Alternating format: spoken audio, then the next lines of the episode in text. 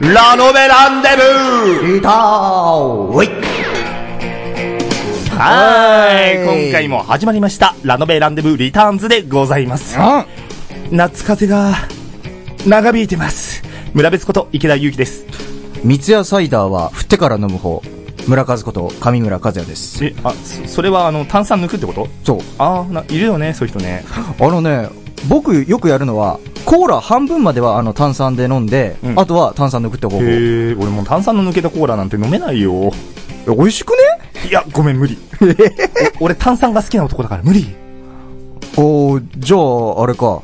あの、ビールとか飲まないか。やだから炭酸が好きな男だからビールは飲むよビールの炭酸ってさ、うんあれあんま強くないよね。そうかものによるんじゃんえー、じゃ、え、まあ、ビールといえばさ秋は美味しいものがいっぱいだからさビール飲みたくなるよねおあ、まあ暇があったらね。秋の美味しいものみんなも食べましょうそういうわけで今回も始まります無理やりだな、おい。この番組は株式会社アルファの制作でお送りしますパーソナリティの島岡です。塩田です。えーこの番組はですね、うんうん俺らと言っておりますが、はいはいまあ、主に彼にとって聞かれ損なことをどんどん垂れ流していきたいと思っあ、ております。彼って僕かなはもいしかして。うん。そうですね、僕が本気になれば、ものの数秒で君はもう東京にいられなくなああ痛いまだもうちょっと痛いけど、る時間を見れなかったぞ、俺。測らなあかんからね。俺ら聞かれ損毎週月曜日配信 Try to the next stage. Alpha. ラノブ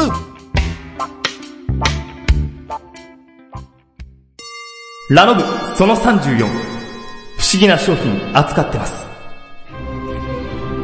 この世界にはアンティークと呼ばれるものがある年代物の骨董品のことではない力ある個人や魔術魔術師が作ったとされる特殊な能力を有した道具や人間の怨念や自然の霊力が長い時間をかけて宿り力を持ったもののことだ例えば幸運を呼ぶ石夜な夜な髪の伸びる人形未来の姿が映る鏡手にすると災いが降りかかる刀そういったものが数多くの逸話や物語に登場しこの世界の中に存在してしていることは誰もが知ることだろう。ただ、人は実物を見ていないから全てが偽物であると考えていたり、あるいは目の前にあっても気づかなかったり、不思議なことが起きても単なる偶然だと思ったりする。そして、そういうものが自分には関係のないもの、あるいは架空の存在だと思い込んでいる。だが、アンティークは人が思っている以上に身近に存在している。それがもたらすものが幸運か不運かは手にした人間次第だ。はーい。というわけで、えー今回僕がご紹介するラノベは、はい。はい、少し前の作品になりますが、おう。作、御堂明彦さん、うん。イラスト、竹島聡さんによります。つくも堂骨董店になります。おーい。はい。うん。えーこちらの作品ですね、うん。第1巻の発刊が2006年で、はい。えー2010年に第7巻を最終巻として、えー全7巻で完結しております。おー、ほいほいほいほいほい。うんこれはさ、うん。うーんと、ファンタジーではないわけいだよやね。、ダークファンタジーですかね。おー、ほいほいほいほいほい。うんまあまあ、ちょっと、まだプロローグだけなんでね。はい。うん、なんともまあ、じゃあ、さてさて。はい。まあ、この、つくも堂骨董店ですが、うん。その名の通り、つくも、つくも堂骨董店フェイクを舞台に、うんうん主人公でアルバイトの、えークルス・トキヤと、うん同じくアルバイトで住み込みの舞の咲、うん。そして店長である、うん。節津十和子さんを中心に、うん。この店に何かを求めてやってくるお客さんと、う不ん。思議な力を持って、持ったアンティークをめぐって話が進んでいきます。ほうほうほうほうほうほう。しかし、店に並んでいる商品のほとんどは偽物で、うん。頑固親父が怒りに任せてひっくり返しても、うん乗っているものが散らばらない昔懐かしいちゃ ぶ台。かっこ偽物。いや、鉢植えの中心に時計がついていて、うん。時間になると植えられたマンドラゴラが抜け、うん。恐怖の絶叫をし、うん二度と目を覚まさない目覚まし時計。かっこ偽物。などうん。何の役にも立たないようなものばかり。ほいほいほいほいほい。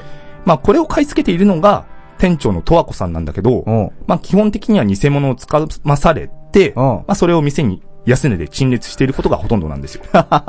うん。うん。まあ店の名前についているフェイクうんもうここから来ているとかいないとか。なるほどね。うん。 まあそんな、このラノベですが、うん。一冊あたり短編の4話からなっており、ほう。まあ設定さえ知っておれば、うん、うん。どこからでも読める作品なんですよ。えー、え、あ、そ、それは2巻からとかもそうそうってそこう。例えば、1巻を読み終わって、うん2巻が見つからず3巻とかでもいけちゃうような。とおー作りになってるんですおーおーなるほどね。うん。ああ、まあ、じゃあ、とりあえずなんだ、あの、1巻からまずは、うん、紹介してくれるか。はい、来た。うん。ではでは、うんまあ、第1話。偶像。うん。うん。思い描いた、思い描いた偶像をうん現実のものとする振り子。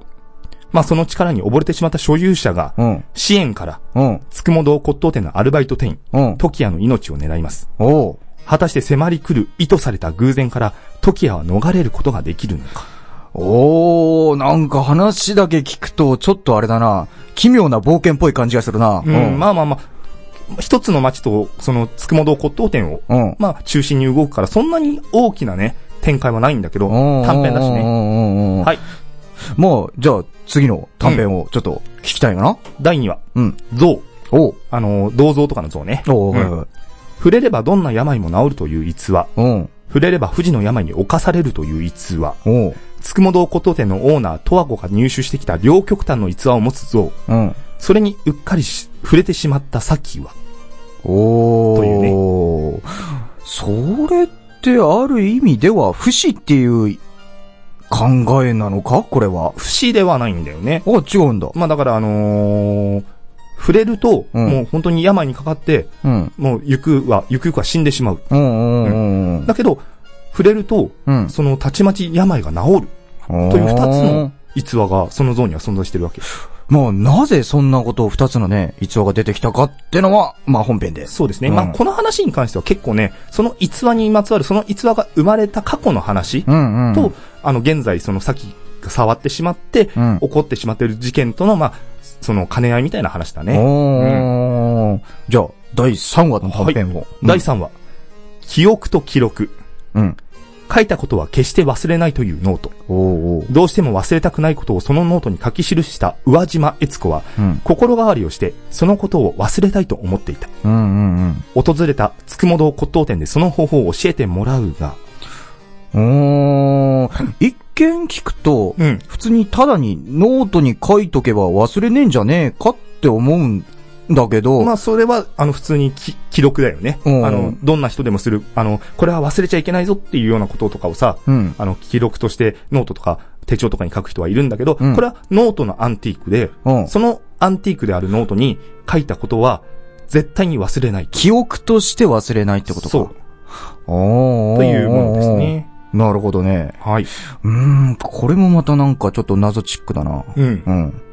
じゃあ、次、あの、4短編集はい。うん。まあ、第4話。まあ、うんこれが一巻のまあ最終話とおうなる話ですね。うん。プレゼント。うん。その日稼、その日の稼ぎをその日のうちに使い切ってしまわないとうん、お金が消えてしまうという財布。うん。うん。その呪いを受けてしまった貧乏アルバイト店員のトキヤは、なんとか無駄遣いをせずに、呪いが切れる期日を迎えようと画策するが、うんといった話です。また、珍妙なって思うね。うん。これをラストに持ってきたかっていう。まあまあ、これはね、ちょっとした面白おかしい話でもあるかもね。ああ、ちょっと。ね、結構ね、この前の、 失礼。はい、どうしたこの前の3本っていうのはね、うん結構重たい話だったりするんですよ。へえ。ああ、それで、まあ、ちょっと、あの、なんだ甘くというか、うん。うん、面白くというか、まあまあ、それを和ますようなおお話となってるのかな。その日に全部か。そうそうそう。使わないと、次の日にうんお財布の中が空っぽになってしまうし、買ったものも消えてしまうっていう、ひでえな。そういう呪いのかかったアンティーク ですね。と、まあね、うんあの、先ほどは偽物ばかり置いているという前置きをしましたが、うん、ばかりというだけで、うん。ちゃんと毎回アンティークが登場して、へえ。まあ、それに、関わってしまった人々の人間模様というのが、うん、物語の主軸となっております。ほうほうほうほうほうほう。ちなみに、時矢も、うん。このつくも堂骨董店に関わっている何かがあるようで、おまあ、それはまだ、一巻ではちゃんと見えてこないんですうが、んうん。その時矢の右目には、うん。ビジョンというアンティークが入ってるのね。え、義眼そうだね、多分。おー。ビジョンって言うからにはなんか見えんのかそうなんですよ。この、ビジョンというアンティークはですね、うん。トキアが関わった自分も含めた人間にうん。死が迫った時に、おう。その映像を少しさ先に見せるという。あー、えーっと、予知夢みたいな感じなのかなまあそうだねう。んうんうん。そういうものが、まあ、見えると。見えてくるんですよ。おうおうおうおうおうおうおうなるほどね。ああ、でもな、それちょっと怖いような気もするな。要するに自分も含めた人間の、まあ、近しい人の死が見えるってのをさ。うん。うん、えーまあだから先ほど話したその3本が重いというのは、うんそのトキアが死を見える力を持っているというところもまあ関わっていたりするあんーでビす。ジョンを持ってるからってのもあるんだね。うん。あれか。この、プレゼントに関して4編の、うん。あれもこれか、財布、財布全滅で死が見えるとか、そんな感じか。それはないね。ち生活費がな いか。生活費がなくなってガチか。ょっとしたねいい、な。ちょっとしたコメディ だね。プレゼントに関しては。ほうほうほうほうほうほう。なるほどね。う。うんん。まあね、まだ1巻しか読んでないんだけど、うん。まあ俺の肌にはとっても合ってます。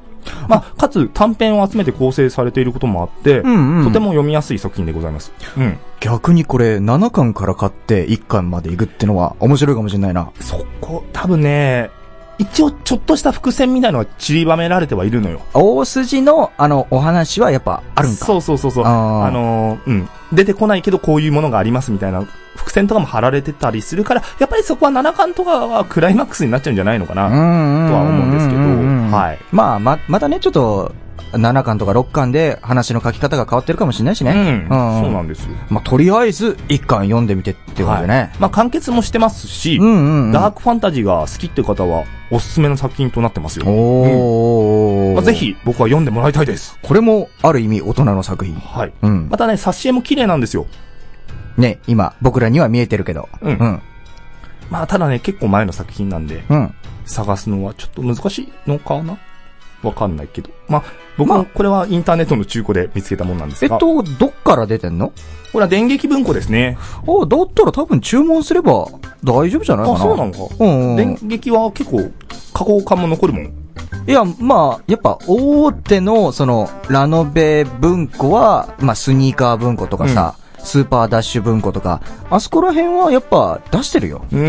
ん。なるほどうね。ん。あれだったらお店で注文するってのもありでございますね。というわけで、つくも堂骨董店、えー、ぜひ読んでいただけたら嬉しいなと思います。はい。本日の部活はここまでここまで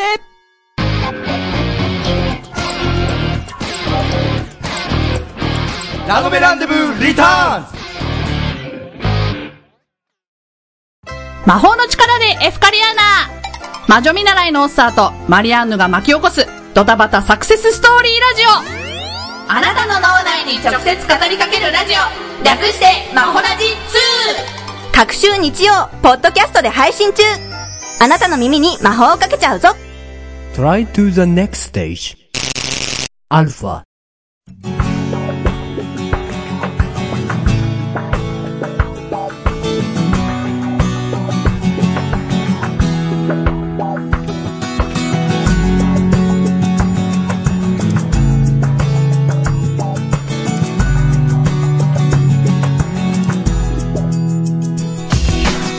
はい。はいというわけで、あっという間に今回もエンディングのお時間がやってまいりましたあ。ーねちょっとね、まあ話の種がなかったとは言わないよ、僕は。言ってるやん。 まあね、たまにはあっさり締めるのも ありかなありかな。うん。聞きやすいラジオを。そう、目指しておりますからね、僕らは。まあ、殿下の報道、カミカミが出ましたけどう。るせえ。はい、というわけで、じゃあ、村上さん、いつはいよものやつお願いします。はーい。まあ、番組の番宣でございます。まあ、番宣かなうん。番組ではですね、お便り募集しております。はいラノベにまつわることからですね、普通おた、何でも OK でございます。はい。お便りの方はですね、宛先ですね。ラノベアットマーク、アルファハイフン、レディオドットコムまでよろしくお願いいたしまはい、す。お願いします。またね、アルファ公式ホームページの方からもご応募できますので、よろしくお願いしよろましす。くお願いします。はいはい。そして、我々、ツイッターをやっております。うんえー個人アカウントから番組公式、ラノベランデブーリターンズのアカウントもございますので、はいまあ、合わせてね、うん確認していただけたら嬉しいなと思います。嬉しいでございます。はいえーそして僕の方は個人的にブログもやっております。はいアメーバブログの方で、うんえーどうにかなる日々うんというタイトルで村別でやっておりますので、はいえーまあ、ググってくだ さい。はい。村別でググってください。ググれ。はい。うんというわけです よ。はい。というわけでね、まあ、秋になってね、そうだね。気温も下がったりしてきてるんで、皆さんもね、あー僕もね、本当にオープニングでも言ったけど、うん風長引いてるし、ぶり返してるからさあ、あそういえばね、うんその話聞いてなかったな。はい。なので、まあね、その辺も、あれからね。うん、皆さんも気をつけてください。うん。あとあのー、デング熱はね、そんな皆さん心配しないでく ださい。大丈夫です。あのね、冷静な対応を。はい、はいというわけでですね、また次回は元気な姿で戻ってきたいと思います。うん今回もお送りいたしましたのは、村別こと池田祐希と、村和こと上村和也でした。バイバーイバイバイこの番組は株式会社アルファの制作でお送りしました。